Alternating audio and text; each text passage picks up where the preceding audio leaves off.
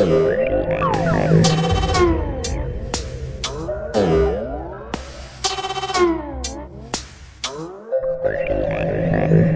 and welcome to the Exponential View podcast. My name is Azeem Azhar, and I'm the host and creator of the podcast and the newsletter of the same name.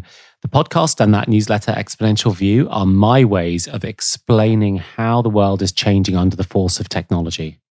Today, I'm in conversation with Professor Gina Neff. She's a senior research fellow at the Oxford Internet Institute and at the Department of Sociology at the University of Oxford. And she studies the digital transformation of industries, personal tracking, and the sociology of technology and innovation. Now, before we get on to the conversation, I should note that we did have to do this podcast recording over a phone line, and there is some background noise, but the conversation itself is interesting enough for you to bear with it.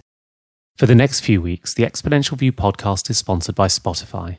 I'm a massive fan of Spotify and I've used it as my music service of choice for several years. So it's exciting that Spotify has now rolled out a podcast service. This means you can find your favorite podcasts there too. Just launch it and search for Exponential View.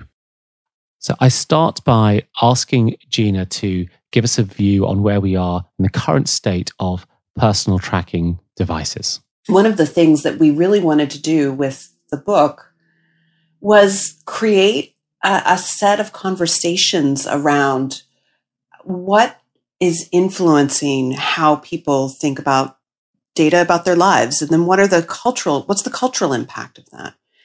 One of the key differences for us was you know the sets of communities that people want to understand and make sense of their data with haven't really changed. The idea that people have cultural awareness around certain kinds of activities and not others that that is is is is a constant right? That hasn't changed. Mm. but now we have connected devices and a belief a widespread belief that if we can gather the data we should. So gather first ask questions later. And that's really what we wanted to challenge in the book. Ah that is such a wonderful framing because that's exactly how we think uh, coming out of a with a product mindset and coming out of a uh, you know a tech tech company or even a marketing department is the data is bound to be useful at some point. So we ought to keep it as, as much of it as we can and we can always go back to it. And funnily enough in the in the IT world then you have this the reverse question which is we're gathering all this data but we're not doing anything with it. For me the moment of clarity really happened when someone who was in the midst of designing this product. The product was very close to market. There had been a lot of media buzz about this particular watch. He said, We have no idea what we're doing with the data we're collecting. Can you help us figure out the questions to ask?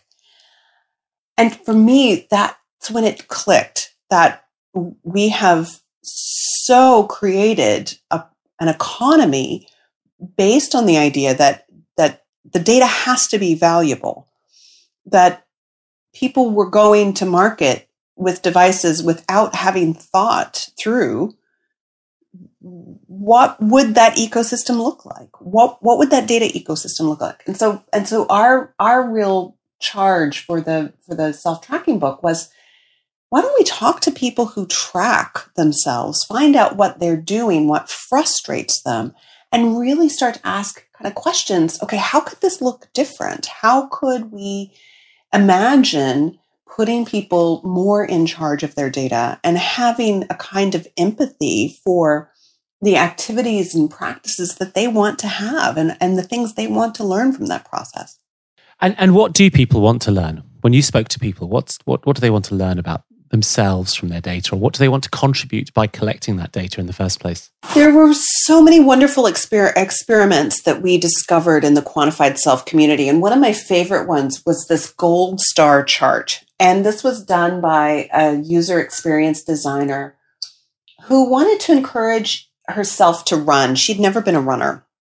And she said, You know, what I like about tracking is it the process of tracking makes me feel good, like I've earned a gold star. And so she takes this and runs with it and literally gives herself a gold star for every run, regardless of how long, regardless of the quality. She just mm-hmm. gives herself that little reward. And then she looked back and saw that she had a record of positive outcomes, not a failure. And so I think I think figuring out what's motivating a self-tracking experiment and and and and and really being kind to yourself, right? Not not trying to change everything at once, but understanding. So for so for you, Azeem, this idea mm. that you like seeing the progress and you have a a certain goal perhaps in mind and you can you can track your way to that that works for some people for others if if they don't see really rapid progress or they or they feel like they've had a setback that can be devastating to their intentions. So you know figuring out figuring out multiple ways um, that work and then and then testing them is one of the practices we think really works in self-tracking.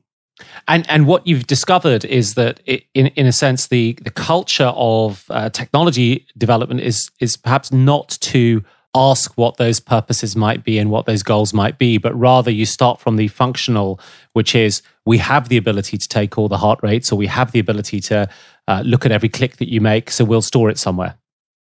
Uh, well, absolutely. One of the devastating numbers that we have are the number of activity trackers, so fitness, standalone fitness devices that have gone unused um, within six months. Most of mm-hmm. them we know fall into disuse only after fewer than six months.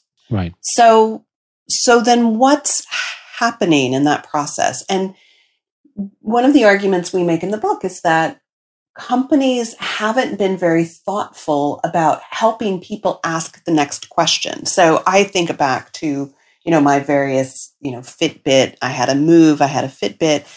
Um, you know, I've tried out a lot of these different devices and I would learn what a normal day of exercise looks like. And then my days kind of fall from that, right? So I I didn't find them interesting or motivating over mm-hmm. a long term even even though i had spent all of this time looking at self-tracking and self-tracking practices e- even i've left mine in the back of a drawer battery battery dead. Yeah, that's testament to something. So it, do you think it's that it's that for uh, a group of us uh, it's not that important in general? Maybe perhaps it's a majority of us it's not that important or that motivating or beneficial to keep a regular eye? Uh, or, or is it that we haven't yet got things that are tracking things track we haven't got devices that are tracking indicators that are um, important enough to us on an ongoing basis? Or perhaps the question we should be asking is are we developing the right questions for ourselves? And i think that that's a key difference for both social science for both social scientists and scientists alike right? We think about gathering data and running experiments and and and having a finding allowing us to generate a whole host of new questions most self-tracking devices now um, that are being marketed and sold to consumers are based on an idea that data will be collected and then that will provide answers, not new questions.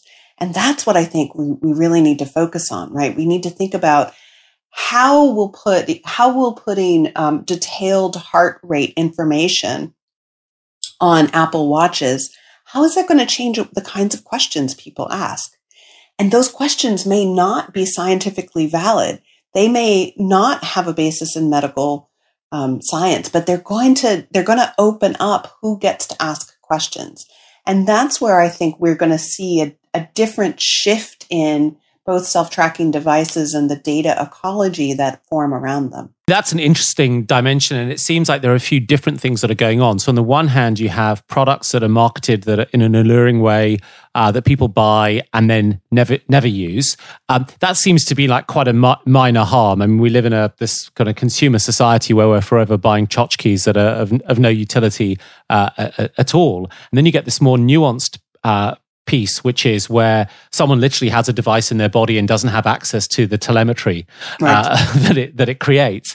Um, I, I, also, I, but I wonder about the the extent to which we are um, we're putting we have the power to put quite potent, quite powerful tools in the hands of um, of individuals um, in ways that uh, perhaps they aren't they aren't ready for. They haven't necessarily given consent uh, for it. That um, in ways that might also challenge things they believe, even though you know, the science is is against them, and you know people are, uh, in a sense are entitled to the, to those views. Uh, I mean, we've we've lived a very long time in our existing social dynamics and social systems without there being a kind of consistent telemetry uh, about us and our lives, and we've now moved into a world where whether we're buying Fitbits or not, we are cons- consistently measured by the systems that exist in the world um, in uh, the, in the world that we experience, right, from a subject, subjective perspective. And I'll just give you a couple of more examples, maybe to, to make myself more clear. I mean, you know, you, you're driving your car, and your car tells you um, the average speed that you have driven that car in, um, or your your phone records without your necessarily knowing when you wake up and when you go to sleep based on your last interactions with it. Um, and, and so we're starting to construct a, a cloud of data about us, but in some senses, we haven't explicitly gone off and said, this is what I want to, to happen. I think there's two things in that. First, I truly believe people should have access and control over the data about themselves and that they should be empowered to ask questions about them about that data whether or not they're um, scientifically valid so mm-hmm. This sounds relatively radical when I talk to a group of clinicians, but you know, it's it we're already living in a data rich world where people have phenomenal access to, to health information. Why not give them some tools to begin to encourage them to think um, about their lives in in different ways. That the the medical profession can't can't dictate that. That that's already gone. They could they could lead in that conversation. They can see themselves as um, the coaches who help guide people in asking great questions about their health, but but not that they're the only source of good information. Now that said, Azeem, I think you've you've hit on another kind of topic. If there's all of this health related data about us out there, mm. um, then I not only do I want to know what it is, but I want to know who else can make inferences from that data. A team at Microsoft Research discovered that they can predict an episode of disordered eating simply based on people's web search history. And they can see these changes in the patterns that um, indicate that an episode of disordered eating is about to happen.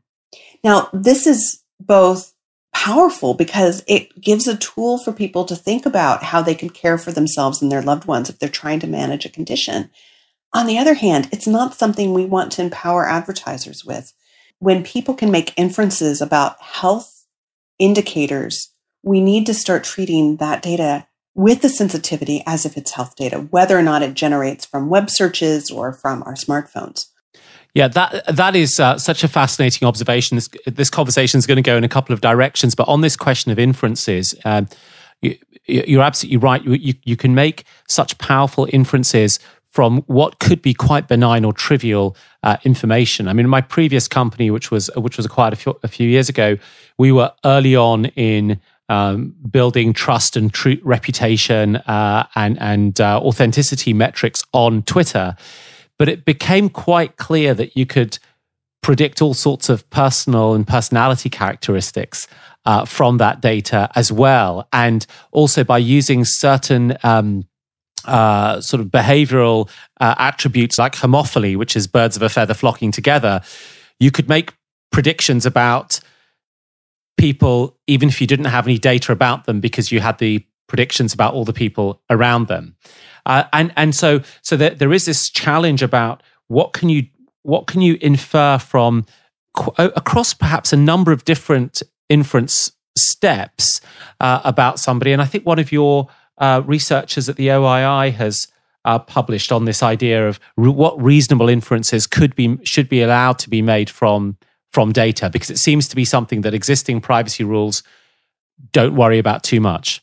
One of the phrases from um, legal scholarship that I've really in I've really found very useful in this is um, predictive privacy harms from Kate Crawford and Jason Schultz, and they've they've thought about you, you know if if we can narrow a person down to you know 80% likelihood we have exactly um, Azeem Azhar, right?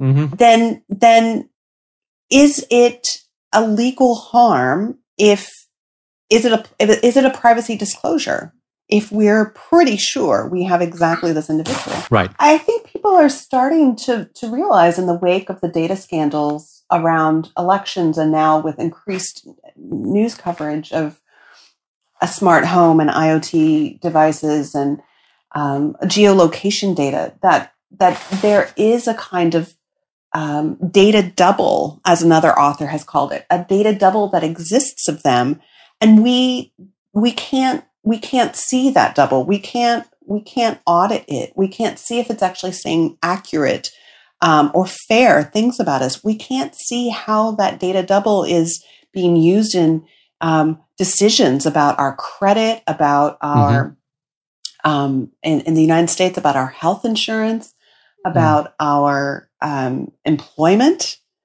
and that and that feels uh, that feels like it's out of our control. Um, and it seems like data doubles are with us to stay. Uh, it's almost impossible to imagine a world where we aren't going to interact in ways that are going to result in there being a data footprint.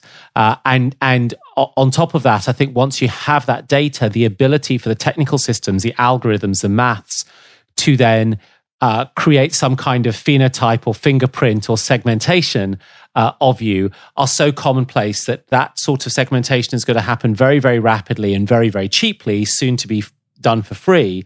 Um, and, and so I suppose the argument is data doubles can be extremely useful. They're also going to be inevitable, um, and turning them into micro segments is going to become free or very commonplace. So we need to have much more explicitly defined rights frameworks, uh, privileges, and remedies uh, available than is uh, currently have, have been made available. One of the authors who's really inspired me on this is an anthropologist, Bill Maurer, who right. talks about um, data as having kinship rights. And so rather than think about you know, just my data, right, it, it has two parents. Um, or in the case of data doubles, right, we it multiple parents. We have we have many many parents, right? So we have the devices and the technology companies um, who have created, stored, circulate um, this information, eh, but but we also have my rights, and and if and bringing in a notion of kinship rights um, suggests that you can't give up your your data so easily that you that that because it comes from you because you've created this thing um, you have a set of rights and responsibilities that continue in perpetuity um, that those rights mm. are not easily voided and mm. and you know i it that brings us to a very different kind of um, framework for thinking through how a future with um, data that empowers us, that gives us information, that helps us, you know, learn great things both about ourselves and and and accomplish, you know, fantastic things is very different from a, a, a framework that says, okay, strap this um, cheap device on, please, and we're going to now know everything about you. It, it brings to mind something that I, I you retweeted uh, and uh, from Frank Pasquale, which was uh, he, he quoted an article that says, "Will schools crunch my prenatal health data back to my toddler into the appropriate preschool classroom?" It seems only a matter of time before biological data is also enlisted into multi generational systems of discipline. I think we have to be really careful when we're um, you know, raising these, I mean, we've, we've, we've so developed a belief that more data is always better. Mm-hmm. That we haven't be, even begun to think about what some of the long term consequences are.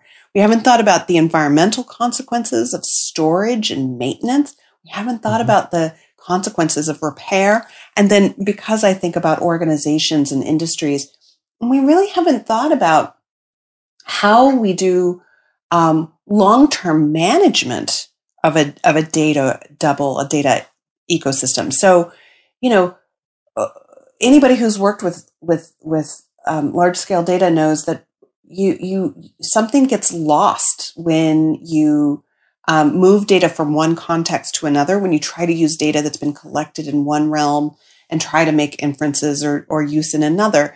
And and usually we understand the those challenges like what is lost. But too often i think we're we're creating these notions that data are simply um, interchangeable the thing that gives people pause is when they don't fully, they feel like they're not being um, fully brought into the kinds of conversations and, and the, they're not made fully aware of the kinds of data that are being collected and what's being done with that data. So the recent reporting around geolocation data and how fine grained it is, and that it is gathering data about children, that we're gathering very sensitive data about where people um, live, where they work, where they visit, um, that begins to feel much more like surveillance than it does contributing to larger social good.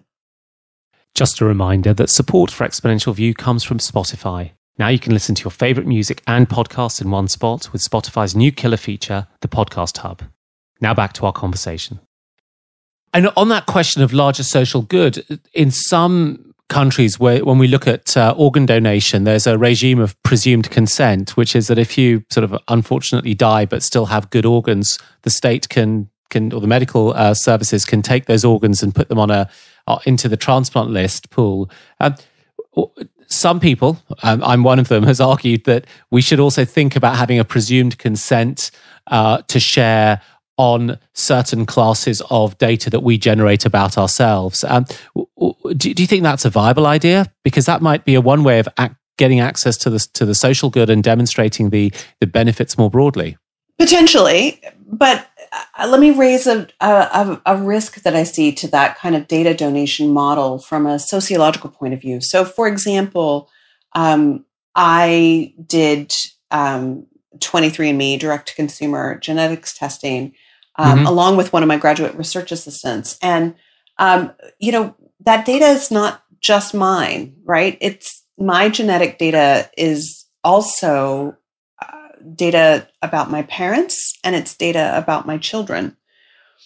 And so here are in a in a very sort of short way, here are people that I have implicated. And we're already starting to see some of the thorny legal questions can my can my genetic data implicate me um, in a crime? Can mm-hmm. my ge- genetic data be used to implicate a family member in a crime? And those are questions that we as a society haven't figured out yet. So while I think you know we need to be we need to be cautious, um, we need to make sure that we're we're setting up these data donation regimes in ways that ensure that people won't be harmed from their own altruism. You know, that's this is making me think uh, quite a great deal about the assumptions that we make about uh, individuality, which I suppose from the Western tradition were most most strongly reinforced by uh, during the period of the Enlightenment and you know uh, Mill and Wollstonecraft uh, and, and, and so on. And actually, it was reasonably easy to cleanly define uh, what an individual was, right? It was done by their physical parameters and their physical boundaries, and then some kind of test of their mental competence. And that test was usually about uh, the age of um, uh, sort of the age of adulthood.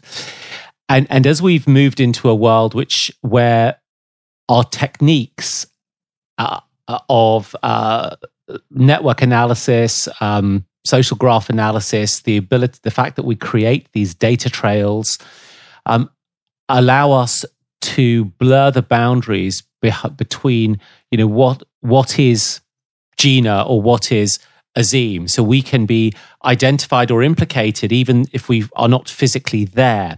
And that seems to be actually to be quite a quite a quite a challenge. You know, two things have happened: the my ability to uh, to exclude myself and define myself very clearly, which is my physical domain of my arms and my legs, my body and my head, um, has got much more blurred in the in the digital space. Um, uh, and so I reach much further out. These implications are 23andMe one you've discussed, but even simple things like my selfies. I don't take selfies, but if I did take selfies and they were on Instagram, might also put you at that particular restaurant because you're in the background. Um, but but the other thing that, that that happens is that I don't need to be somewhere in order to be identified by the by the network in some way. And this seems to to to challenge, I suppose, the intellectual heritage that has set up the way in which we have thought about rights and responsibilities of the individual. Right. I mean, this reminds me of a couple of things, right? That the extent to which our network has influence over us. And of course, the reason we know some of the incredibly um, interesting, fascinating findings are because we've had this expansion in in data, right? So we we have we can gather more data about more people and we can do analyses that allow us to say things about the network. So for example, one of the best indicators that you will gain weight is that your Facebook friends are gaining weight. So your closest your closest network contacts. It doesn't matter whether they're geo located near you. It doesn't matter if you're, you're you live near each other. It doesn't matter if you see them. That is uh, that is fascinating, and and it, it raises um, it raises all sorts of questions about the systems that are being uh, built by these technology companies. I have to say that in the last three or four years, when I've been you know looking extensively at the rate at which technologies have been uh, d- developing, I have been quoting from Gramsci and Durkheim much more than I had done in the previous 20 years. Uh, so there is something about the sociological question that, that, that is coming to bear. I, what does history tell us about, the, uh, about when we get to this sort of very sharp divergence? You know, the, the, the, the divergence is that the technical technologies, uh, the chips, the networks, the way they interact, the way they feed into each other, um, combined with the the market technologies, are accelerating very very quickly. Uh, you know the time it takes to train the ImageNet machine vision uh, network has dropped from 60 minutes to four minutes in 15 months. Um, chip performance in, in, in with for ML chips are, is improving much faster than it ever has historically under the old Moore's law regime. Yet our sociological organizations, our group organizations, our collectives, our accountability systems don't seem to be evolving in response or just alongside those technological systems as quickly. So there is a, a, significant divergence that seems to, to happen. Do you have some perspective of, of, of what happened in sort of previous times like this, or is this unprecedented? I do have some perspective, but first I have to put on my sociology professor hat and I have right. to ask you about Durkheim. So right. Uh, now I'm putting you on the spot. Okay. What have you used from Durkheim? Because there's a connection here, I think, of how we we think about ourselves in society right now and this relationship to data.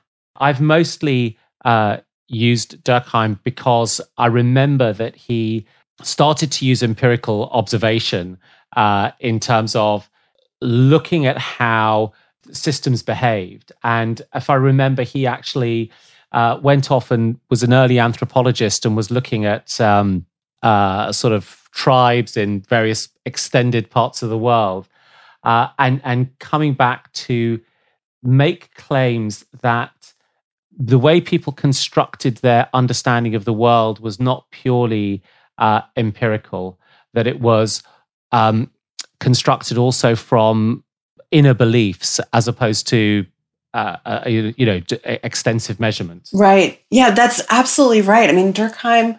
I think I, I think Durkheim's actually a really interesting model, and I don't want to get too too geeky sociological theory for your listeners, but hear me out.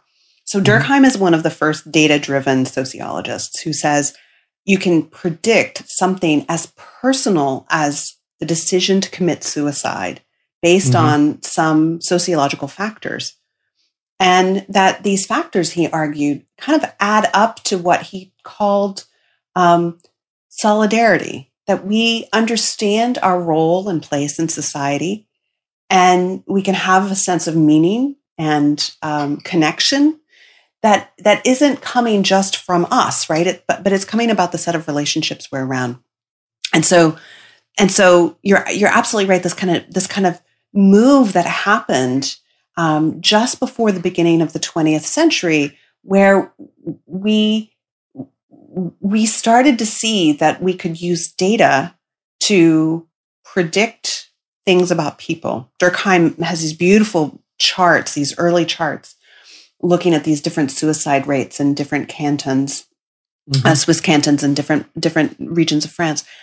Um, but but then you know, kind of taking it one step further and saying what we're what we're literally seeing is a transition from a more um, traditional society to modern industrial society. I mean, he he mapped that, and so now what I've been calling for is that we start to think about a kind of networked solidarity. That we we are in, we too are in this unprecedented moment of fine grained data about ourselves. But the old kinds of ways of building connections and relationships um, across people are falling away. And we haven't quite yet, as a society, figured out what's going to replace that. But, but we know from Durkheim something has to. Otherwise, societies don't function very well. And so we're at this mm-hmm. incredibly important pivot point of trying to figure out what's next. Right. So that makes me think that you're arguing that there is a, we are at an, uh, perhaps not unprecedented because we've been through these pivot points before, but we're at a very significant pivot point to try to understand what the rules of communities and groups and uh, other other structures need, need to be. Uh, do you have any, you know, particular view of how that plays out? Is it through the existing mechanisms uh, that we have for, for dialogue and, and discussion? Um, or is it, do, do you see su- signals that, that this is going to happen in some other fashion? Well, you know, one of the ideas that Durkheim had about 20th century, what would what he thought would happen in 20th century society, was that we would find meaning in the economy that we we really would mm-hmm. find our way because of the division of labor and we would come to understand that our jobs are important and we'd feel meaningful and satisfied and a part of something bigger than ourselves and i'm not so hopeful that that's where we we see the 21st century going and particularly when we start to look at the changes that automation will likely have in the composition of the workforce. And when we see in US statistics, when we see this um, pretty rapid decline in men's labor force participation. So we see a pretty rapid decline in in in men um, participating in the labor force. Mm-hmm. Uh, you know, people aren't getting that satisfaction from work. So there's going to have to be something else that helps society hold together. Right. And, and one of the things that some people argue is that the thing that thing that is helping tribes um, hold together is their fear and then their anger and then their hatred towards the other. Right. Which right. is not a very uh, generative space to be in. No.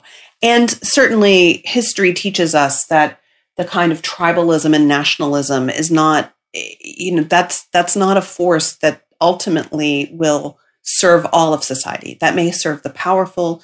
It, um, it, it but it's not. It, it's it's certainly not the answer um, for the greatest number of people.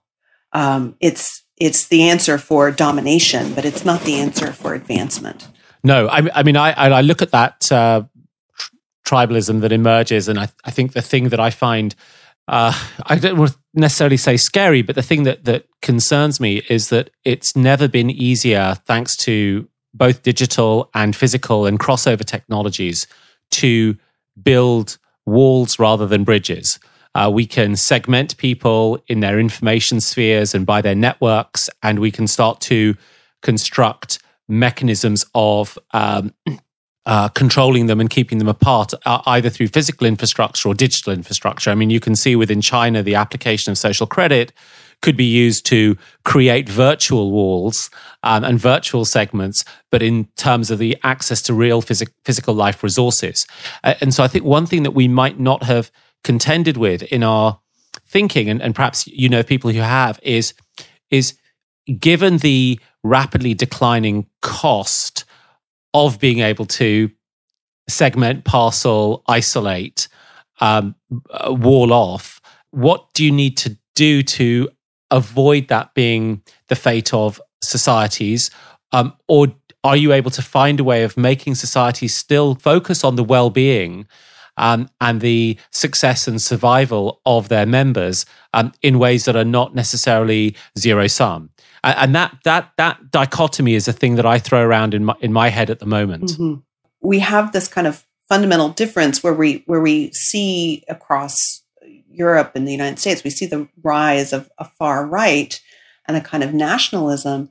And it's easy to say, well, that's happening at the same time that we have um, rapid fire dissemination of things through social media, through through the internet, and yet the the correlation that there's there's other forces that are happening there that we haven't that aren't being discussed, right? So so this idea that we have these filter bubbles and and you just kind of fall into them and and sink into them and you never see anything else that's not a function of our information space. So then you know then uh, so that's the walls. What about the bridges? How are how can we use the tools at our disposal to help people um, feel more empathy to one another we know that social media allow us to feel very passionately when we read. We we now, in the words of Zizi Papacharissi, we now feel our way through the news when we when we have mm. um, social media news. Right? We don't we don't think our way through. Mm. And so, can we use, you know? And I turn this back to you as a um, mm. as a thinker. You know, how can we begin to build um, this space that allows us to feel empathy and connection and not fear and um, dissatisfaction and um, anomie. So I, I, think we can do a couple of things as an optimist. One is we create a set of beliefs that there is a joint vision, and that joint vision is that we can think about human well-being in a sustainable way, uh, and and that we can we can really do that without you know, without having to go back to to you know live like our, ancestors did two thousand years ago, we can do it in an advanced way that that brings with it better health outcomes and all the other good, other good things, and that can bring us together.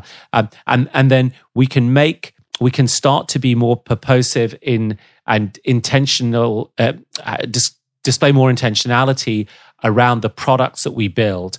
And one thing that I've noticed in my work with early stage companies and founders and entrepreneurs, and uh, you know, spend some time with a, a VC firm, is that very few founders are coming with a new advertising technology or a new game. People are coming up with products and services are not necessarily climate change related, but they do much more closely connect to human well-being uh, or health outcomes or uh, creating um, increasing the the value of how we as as humans with agency spend our time rather than finding out ways of getting us to spend our money.